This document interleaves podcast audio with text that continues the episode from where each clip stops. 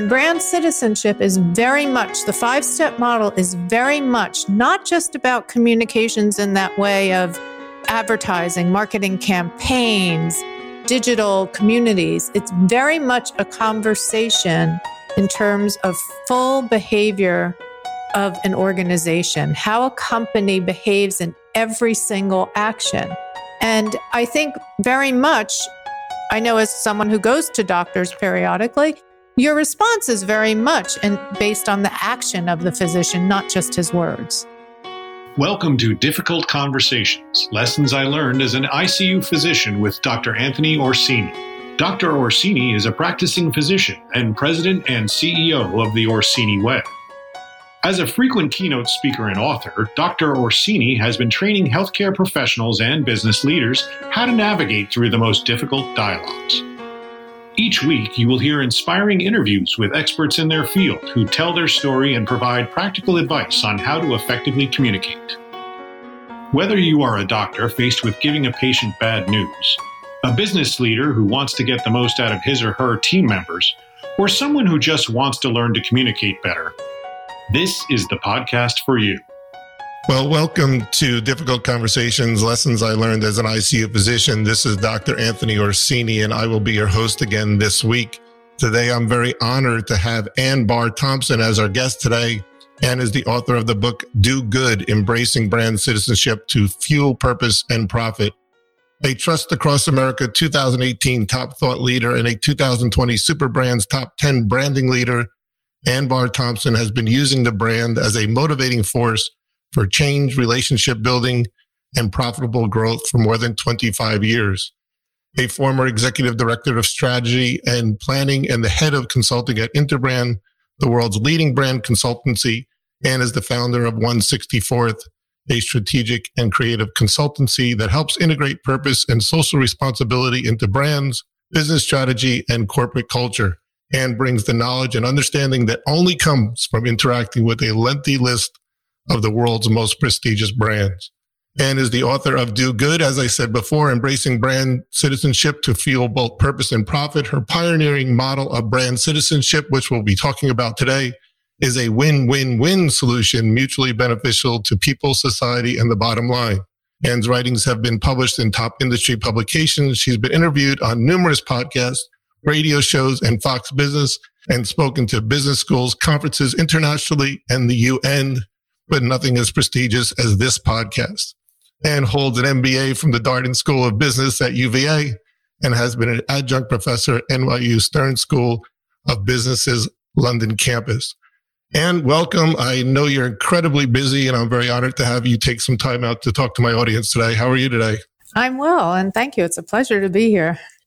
So that's quite an introduction and you've built up quite a resume. So I'm really excited that my audience is going to get to learn all about brand citizenship and what you do because I think it's fascinating. I read your book a few months ago and I thought it was incredible. I couldn't put it down because I really like all the kind of stuff that you talk about. So I want to get to the book. But first, as I usually start off all my podcasts with, I just would like my audience to get to know Anne Bahr Thompson and who you are. So please tell the audience a little bit about yourself, about your book, and how you came to found 164th Consulting. Well, I'll put myself in the context of my book since that's why we're here today. And I think what's important is I never set out to write a book or even create a model for citizenship or purpose or sustainability, whatever you'd like to call it in today's world. And what happened is very much exhibits who I am. I didn't set out to do this, as I said, but I actually followed the signs. I have a friend in the UK who calls it cosmic breadcrumbs. And I followed the cosmic breadcrumbs over the course of a seven year period, effectively, which culminated in the book being published. The book is a result and my investigations into brand citizenship, which actually didn't start out as brand citizenship. It started out more as business leadership is a result of my being curious my interest in understanding how cultural sentiment constantly shifts and moves forward, and my ability to connect the dots and relate seemingly discrete things in ways other people haven't related them. Tell us a little bit more about how you define brand citizenship, because many people out there might not know what it is, and then we can move from there. So, technically, brand citizenship is a five step model that runs across something I've called the Me to We continuum. And I suspect we'll talk a little bit more about both those things, the five Absolutely. steps. Absolutely. We'll talk about the five steps. Mm-hmm. And I think what's interesting is to deconstruct the phrase brand citizenship to actually understand what it is. So, technically, as I said, it's a five step model. But if you think of what a brand is, and there's definitions about perceptions and how people view things, et cetera, but really the brand is a human face of a business. It's the things we relate to as people, as employees, as customers, as other stakeholders. The brand is the human face. It's the thing that causes you to have a relationship with the company in a certain manner. So if you take brand as the human face of the business, and then you take the word citizenship, which is about being an active participant in society. Brand citizenship, beyond that five step model on a technical level, is very much about businesses being active participants in society and taking a role as a citizen would. So many of my audience, and I think when we spoke last month and you had that kind of same question. I, I, looked at your face and I think you were asking the same question my audience is asking right now. The name of this podcast is called Difficult Conversations. And I think when I was reading your face, you were kind of had this little look like, what does brand citizenship have to do with podcasts and how are we going to relate this?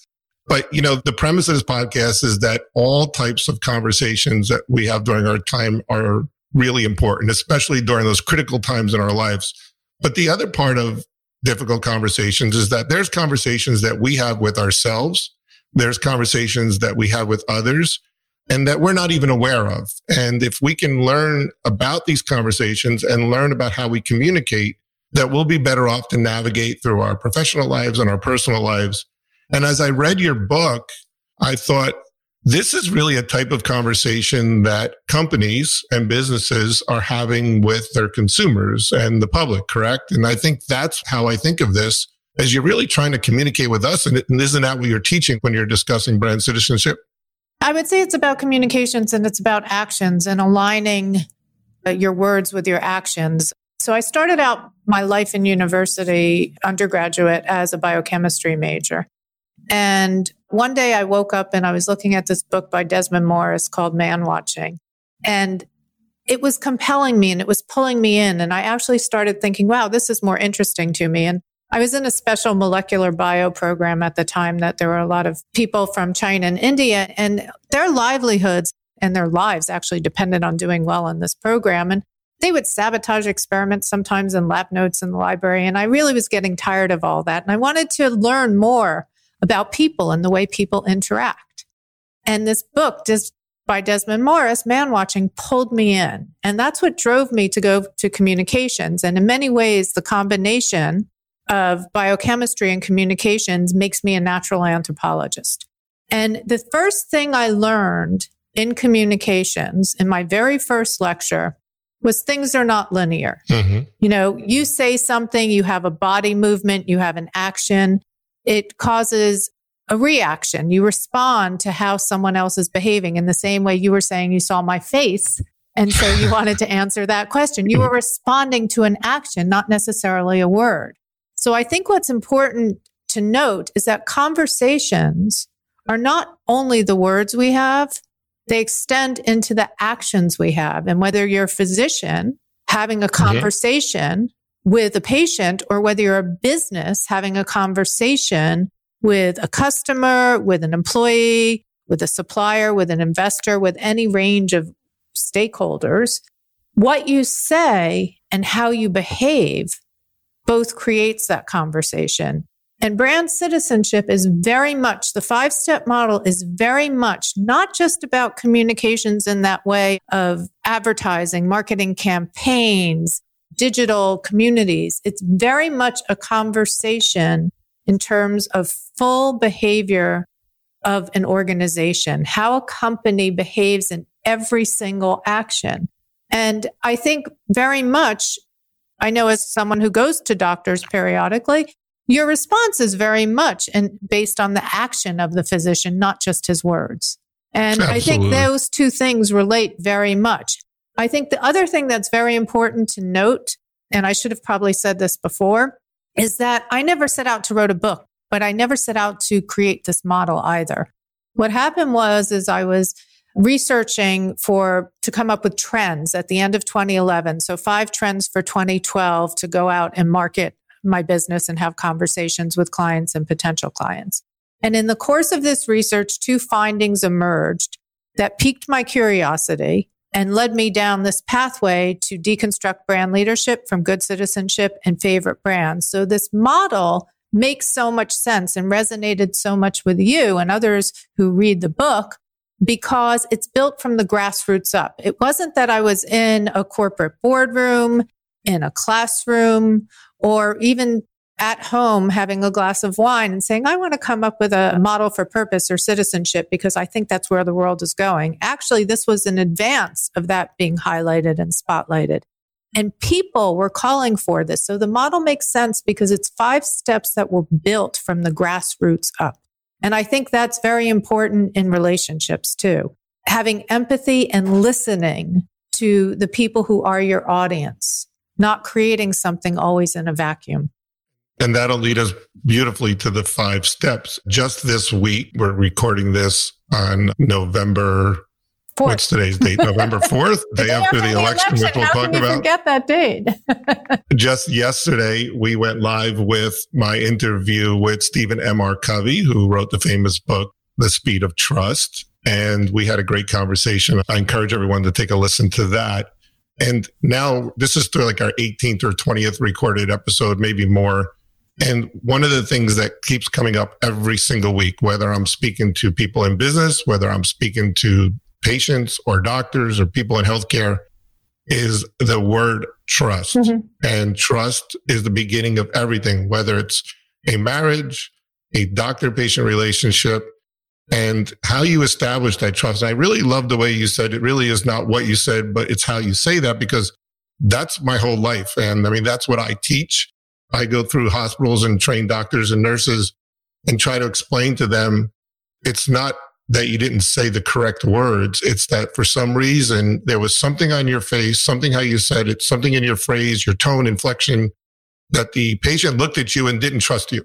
And it doesn't matter. I mean, in medicine, I teach one simple thing.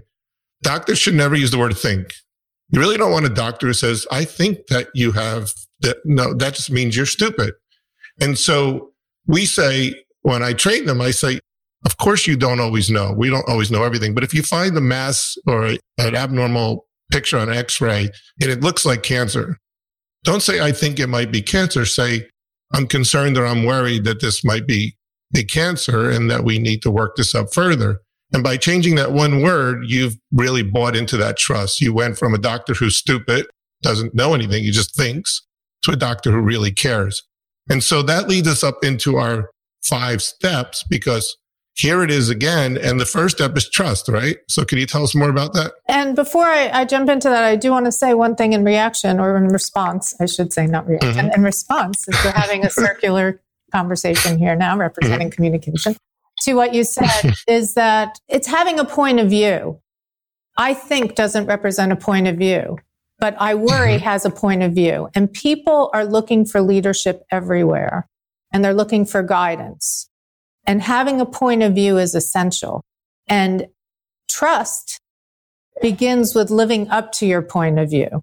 If you think of the word purpose, which is a big loaded word at the moment in business, purpose is something that is the highest order reason why your business exists. It's the raison d'etre in French, you know, it's this highest order reason, but it has to be tied to what your business is about and your industry. It's not a social mission, but it's a broad enough truth, a human truth that's broad enough and deep enough that it fits a social mission. So once you have this point of view and this purpose, people know how to benchmark you. And that's the essential point of trust is knowing what to mm-hmm. benchmark you from.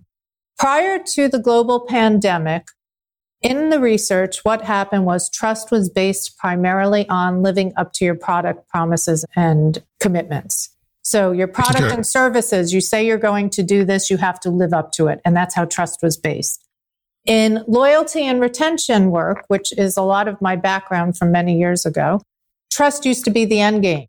For many people in reputation management, trust is the end game. But actually, as you said, trust is the starting point for a meaningful relationship with a brand, with a business in the same way it is for your wife, for your friend, or for whomever.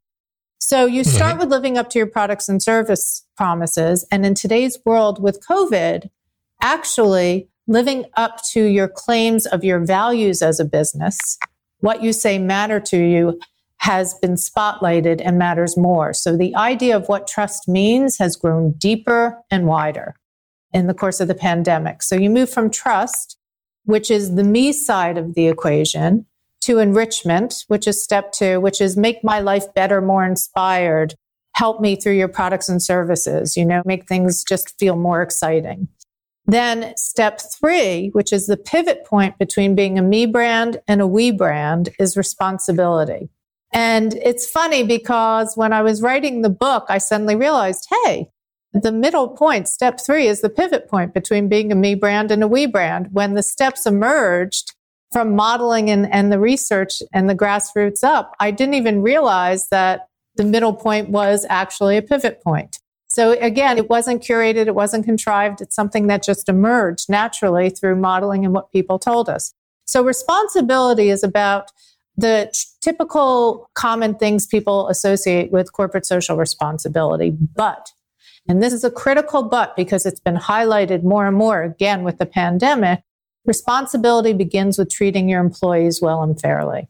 And what was happening is because that started being a little bit of a given, the environmental, treating the environment well was starting to rise. And especially with climate change, being highlighted and so many people starting to acknowledge and recognize it in the UN SDGs, Sustainable Development Goals, and companies signing on to deliver that, the environment started rising higher and higher as an important factor for people in being responsible. But then when employees' health and employees' safety started going to risk, what happens? Mm-hmm. Treating employees fairly comes again.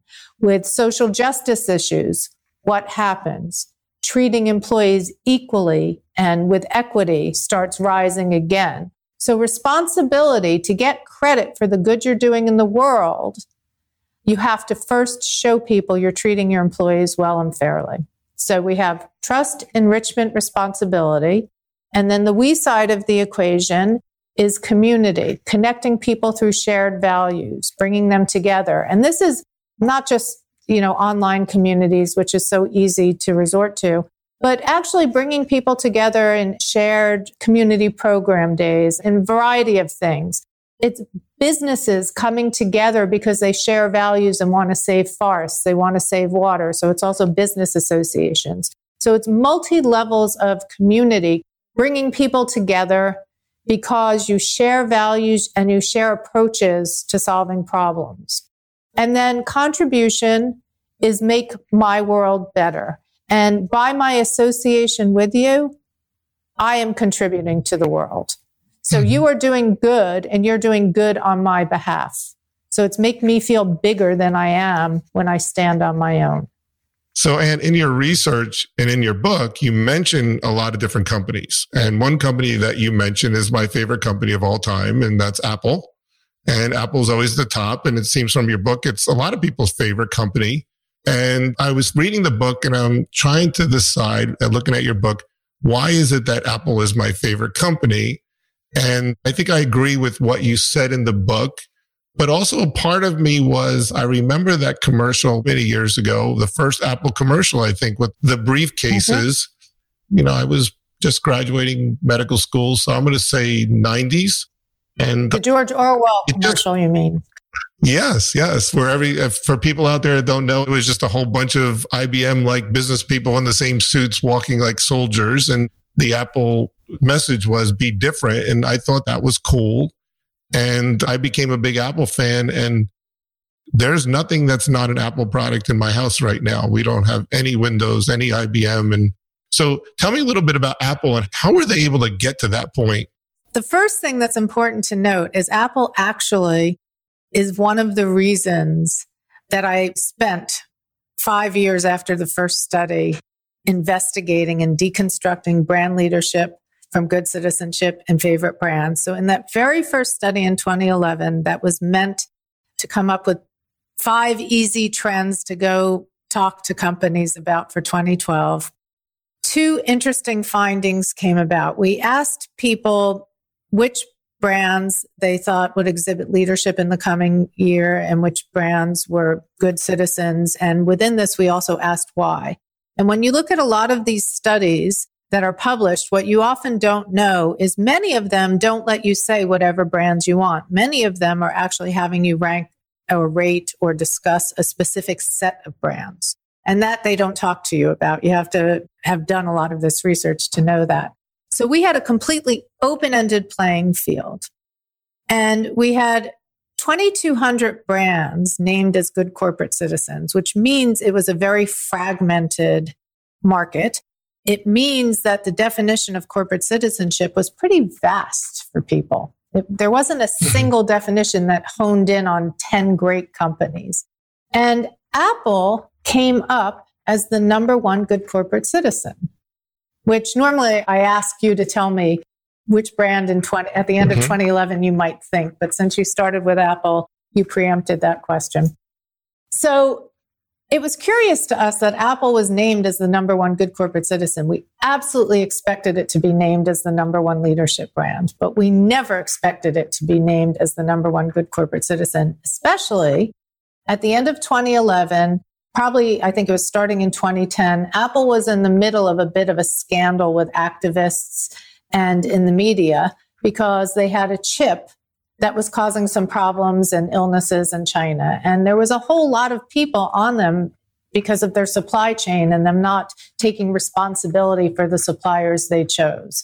So Apple was mm-hmm. by no means anyone we expected to come up in there it didn't even come up in conversation, but it was the number one good corporate citizen. And why it was goes to the Me to We continuum and goes to your question. So when you asked people, why was Apple, why did you say Apple, you know, is number one?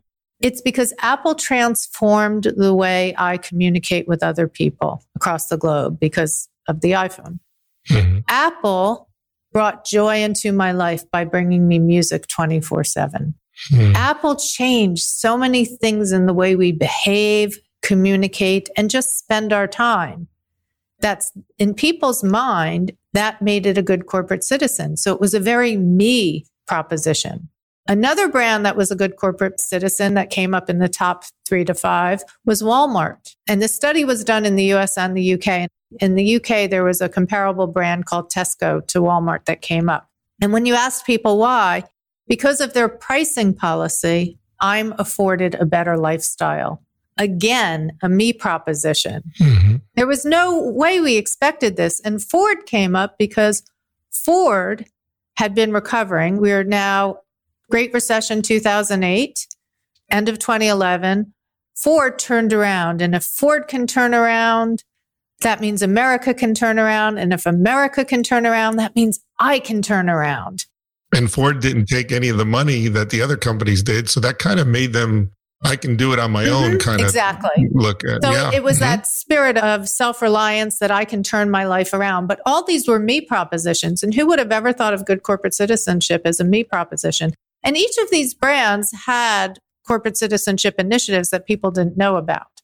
So it was sort of mind boggling to us. So that's one finding. And then the contradictory finding that came up in this study was people were saying they wanted business to step in and reform society and make things in society better because government was unable to do so because politicians were so divided.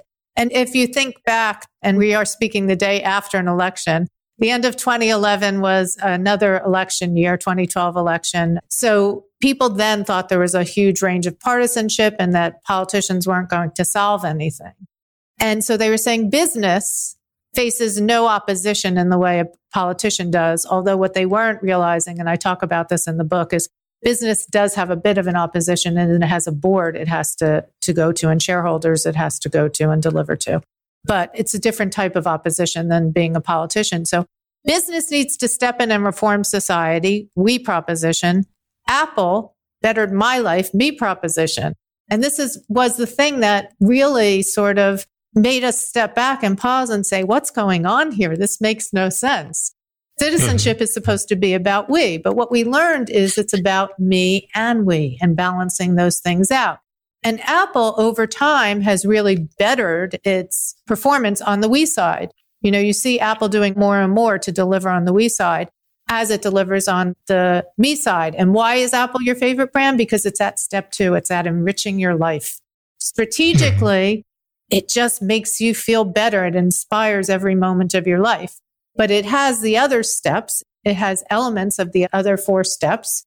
And so it slides back and forth along that continuum of brand citizenship. It serves you as me and it serves you as we. I'm going to draw some parallels to what I do in healthcare on everything you just said. First of all, what I loved about your model is you said it's from the ground up. And when I teach physicians and other people about communication, patient experience is a big deal right now. We're in medicine right now. We're finally giving the patient a voice before they never had that voice before.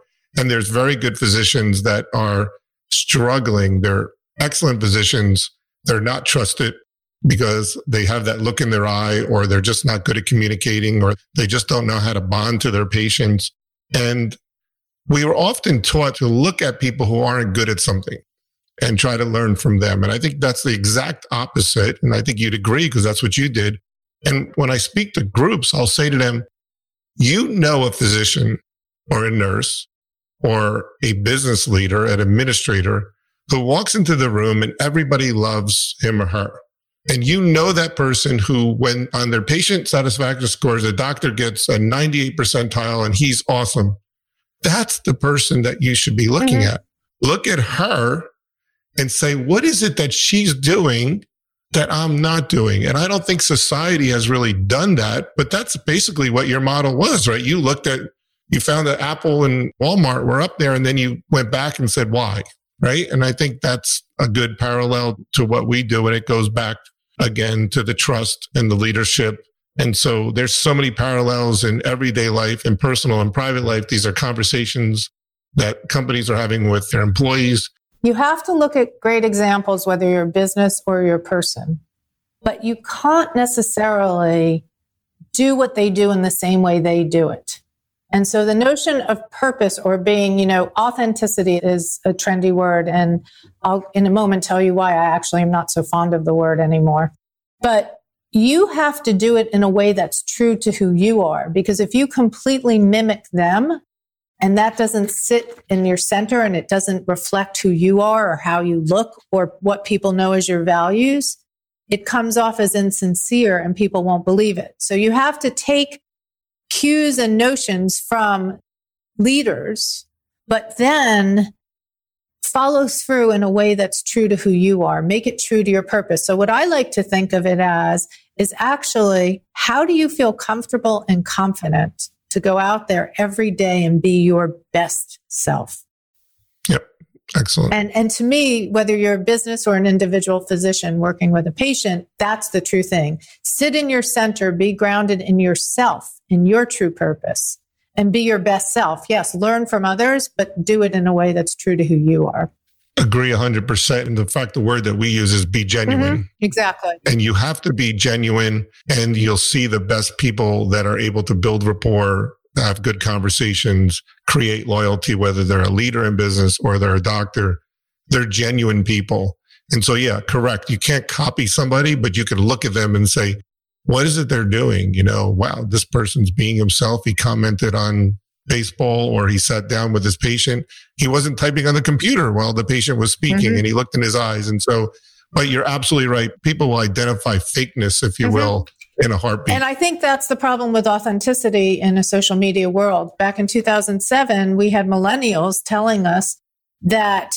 authenticity in today's world was curated at best and contrived more typically. Mm-hmm. And how they spoke about that had to do with their playlists. And they would talk about how they knew their friends weren't listening to a lot of these things on their playlist and they couldn't figure out why they had certain songs pop up. And then they realized that was because they would make sure that they hit that song so it would come up to the top so people wouldn't actually know what was on their playlist. And you have to go back and remember iPods to go wow. back to remember that was 2006, yeah. 2007. So authenticity is very much curated on social media. It is your true story, but it's the parts of your story you're choosing to let people know. And with businesses, and I'm sure there's elements of this that relate to physicians, with businesses, telling their authentic story is how they reframe who they are often. And so you use the word genuine, which is a word I debated on using, and I ended up using the word sincere because sincerity is speaking from the heart. And people know when you speak from the heart. And that's how you tell when someone is quote unquote authentic in this truest manner, not in the new social media version of authenticity. Let's switch that over to one of my other favorite topics is leadership. And uh, you have to have conversations. Companies call you in to help you with their branding, their brand citizenship, et cetera. You have to have some difficult conversations with leaders. And maybe I know when I give workshops, you can see the people that have bought into mm-hmm. this and the people that haven't bought into that. And sometimes they're in the same room and sometimes the bosses, you know, when I give some big workshops, you can see the doctor in the back with his arms folded who really doesn't want to listen. And I get some credibility because I'm a physician and I usually I'm able to use my communication skills to bring them around. But how do those conversations go when you have somebody who's really just not buying into this and they're asking for help, but not everybody's on board? Is that something that you run into a lot? Everybody not being on board, absolutely. But why you brought in often is because they know there's something wrong. Now, to your point, and I think it's indirectly hidden underneath what you're saying is people resist change. People think they mm-hmm. want change until it means they as an individual have to change. And when you go in and whether it was way back when doing traditional corporate identity to moving now into how you integrate citizenship and, and diversity and inclusion and belongingness, all these things into an organization, which are all elements of your brand, all elements of brand citizenship. It's hard for a lot of people to grasp onto change. So you have to do things not in a way that's what I always call pulling off the white sheet. It's not like, ah, here's the answer. It's more you have to get people to work with material and understand it. And absolutely, your um, listeners can't see this, but I'm smiling because I can think of so many client engagements where someone in the room really didn't buy in or decided that the business was going in a direction that's different for them. And I have an exercise that I do that has to do with the first 100 days and people confidentially reveal things of what they're going to change in their behavior. And then 100 days later, we send them a reminder to see if they've actually lived up to what their commitment was. And undoubtedly, even in a room of executives, you know, if you even have 10 people that are board level or, you know, the C suite, mm-hmm. undoubtedly one person always has decided the direction the company's moving is not a place they want to go. So, yes, it's a difficult conversation if you were to make it just a simple, this is how you have to behave. But if you get people to interact and come and internalize these things to themselves and start thinking about it, they usually get there. You know, business is run by people. And most people don't wake up saying, I want to be a bad person today. you have to believe that. Most people wake up saying, I want to do good today. I want to get through today in a way that makes me feel good about myself. Mm-hmm. And it's just a matter of the things they have to balance that directs them. And, you know, many ways your job is to hold their hand and ensure they don't lose their way. Yes. And that they feel comfortable, as I said before, it's being comfortable and confident to be the best version of yourself, whether you're a person or a business. That's really what being a good brand citizen is about. That's what really, you know, gaining the greatest social and financial value from your brand is about being the best version of who you are. And convincing that person in the room that they should change is often difficult. I do this thing with conflict resolution. We do this exercise and we, I have four pillars of conflict resolution, but the fourth one is make them think it's their mm-hmm. idea. And if you lead them correctly to the water and they'll say, gee, maybe I should have a drink. And I think that's the biggest problem that, you know, in my business, it's usually the patient is unhappy, the medical error, the other things that are a big deal. But if you sit with them, you build that trust and they start to trust you. In the end, they'll say, you know, and this brand citizenship thing is really a good thing, mm-hmm. you know, and you're like, yeah, you know, that's really insightful. So I think that's really important to get the person who's least buying into it to get on your side. And i am sure you've had trouble doing that. And any advice to anybody to get to do that when that happens to them? Yeah. And I think it's probably the same in what you do is that this is a journey. You're not going to step out of the box and do everything right. Mm-hmm. And as a matter of fact, you're probably going to do a lot of things wrong because we're developing new models. And in any moment, you're developing a new framework, a new way of doing things. You're going to make mistakes. But the idea is let's commit to doing this. Let's commit to doing this in the best way we can, in the most sincere way we can. Let's also recognize that we can't make everything perfect at once. And I think one of the challenges so many businesses face that is so hard for them is once they do one thing right, activists are in there trying to suss out what they're doing wrong. You can't mm-hmm. change the business models we've been living with for decades, if not longer, overnight. It's going to take some time. And if they changed everything at once, and made everything all about 100% sustainable supply chains, you know, 100% raising salaries for everybody. You can't do it all at once because you lose your profit. And if you don't have profit, you can't maintain yourself as a business.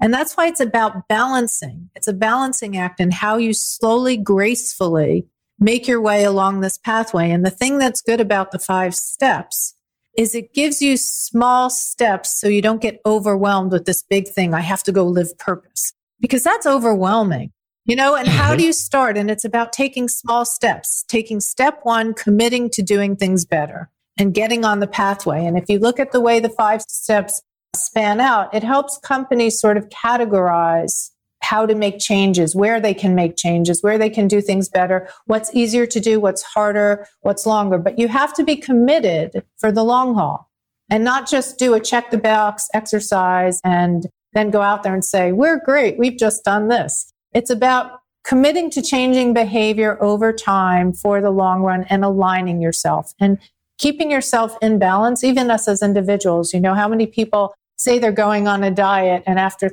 you know, two days stop. It's about aligning with your commitments and following through on them. You have to keep yourself in check all the time. So you have to also have measurable benchmarks.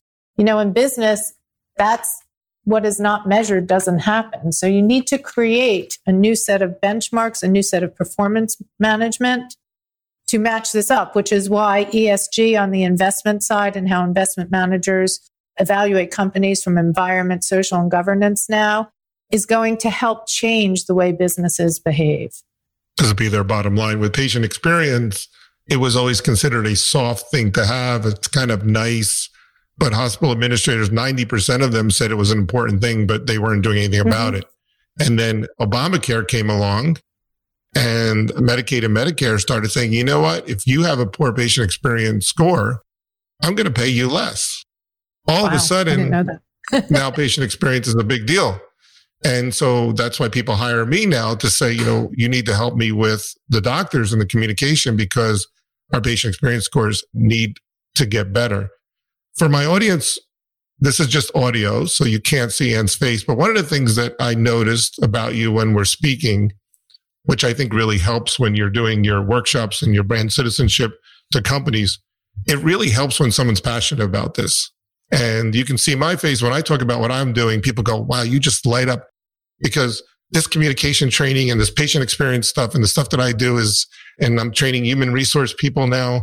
I think the guy who's standing in the back with his arms folded sees the excitement on your face.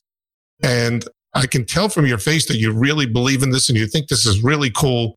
And I'm just going to make a commentary here that I believe that helps because when someone's up there going through the motions, it's like a teacher in elementary school, right? If they're just here's the problem list. But if you're up there going, Hey, this is the coolest thing ever, the students really respond to that. So I can see your face when you talk about it. You love this so much. So that's really cool. I just want to tell everybody that. One thing to build on that is that my intent in writing the book was actually to provoke more meaningful discussion and spotlight and accelerate the changes that were happening. And the book was published in 2017, the end of 2017. And then the research started in 2011. And now you see how this stuff is out there and important for businesses. And, and, it's essential with the global pandemic that so many of these principles are lived up to. So, I mean, people would say to me after I published the book, why aren't you working more and more with social enterprises? And I do work with some social enterprises, but the reason my focus is corporate is because if a corporation changes something, the impact it can have because of the scale is huge impact it can have on people and how they behave, you know, on supply chains in the developing world. It's huge. That's important. Social enterprise is essential also. But we can't just assume we can replace business with social enterprise. We need to bring the two of those things closer together and have each of them embrace principles of the other. That's what I thought was so cool about your book. I mean, I'm reading your book and I'm going, companies are having conversations with me. This is what this is. And I thought it was the really coolest thing. And that's why I thought this podcast is perfect. One final question that I ask everybody. That's a very difficult question. So get ready. I don't know if I put this on your list. What is the most difficult conversation that you have on a regular basis? We don't have to get too specific, but you know, for doctors, it's telling somebody that their child died or that they have cancer, et cetera. In what you do, what do you think is the most difficult conversation?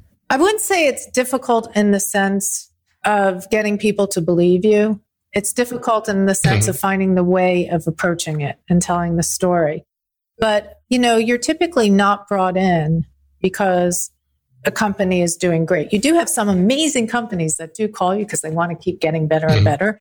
And I love those That's people. awesome. But you also love going in there and watching transformation happen. And to me, that's what excites me and finding the right steps to create transformation. But to get to that, you have to make people aware of the things they're doing wrong.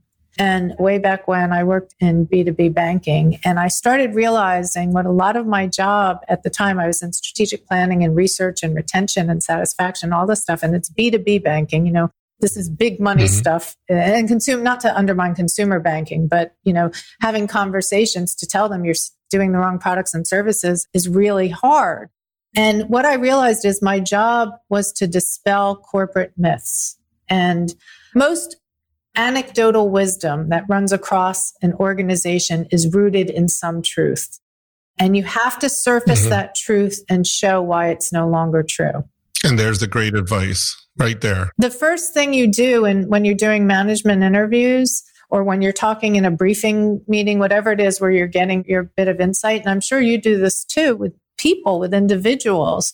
What are the sacred cows? Because if you mm-hmm. don't identify the sacred cows, you don't know how to communicate to maneuver around those landmines because usually those sacred cows need to be dispelled. They're usually corporate mythology or based on anecdotal wisdom. And that's what's holding you back.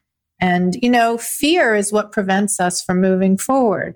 Someone once said to me, fear is false evidence appearing real. And I remind myself of that all the time. Like so as you step on this pathway of doing good, you have to remember that maybe making a mistake is not bad. And that's your biggest fear factor usually. I love that's fantastic advice and a great way to finish. And this has been amazing. I this has been great. Again, the name of her book is Do Good. It's available on Amazon and I'm sure everywhere else. And what's the best way for people to get in touch with you? Well, my Twitter is at AnneBT. And then my easy to remember email address is ABT, so Anne Bahr Thompson at 164th, and it's the fraction spelt out, which may not be the easiest thing for people.com. It's O N E S I X T Y F O U R T H.com.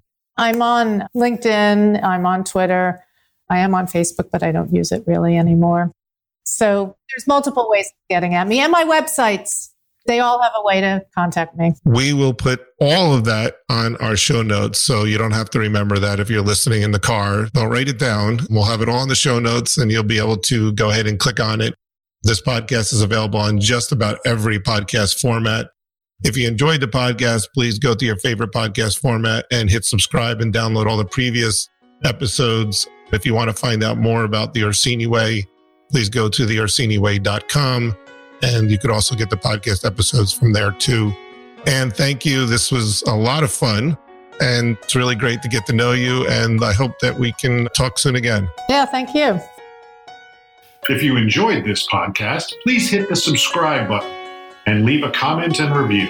To contact Dr. Orsini and his team or to suggest guests for future podcasts, visit us at theorsiniway.com.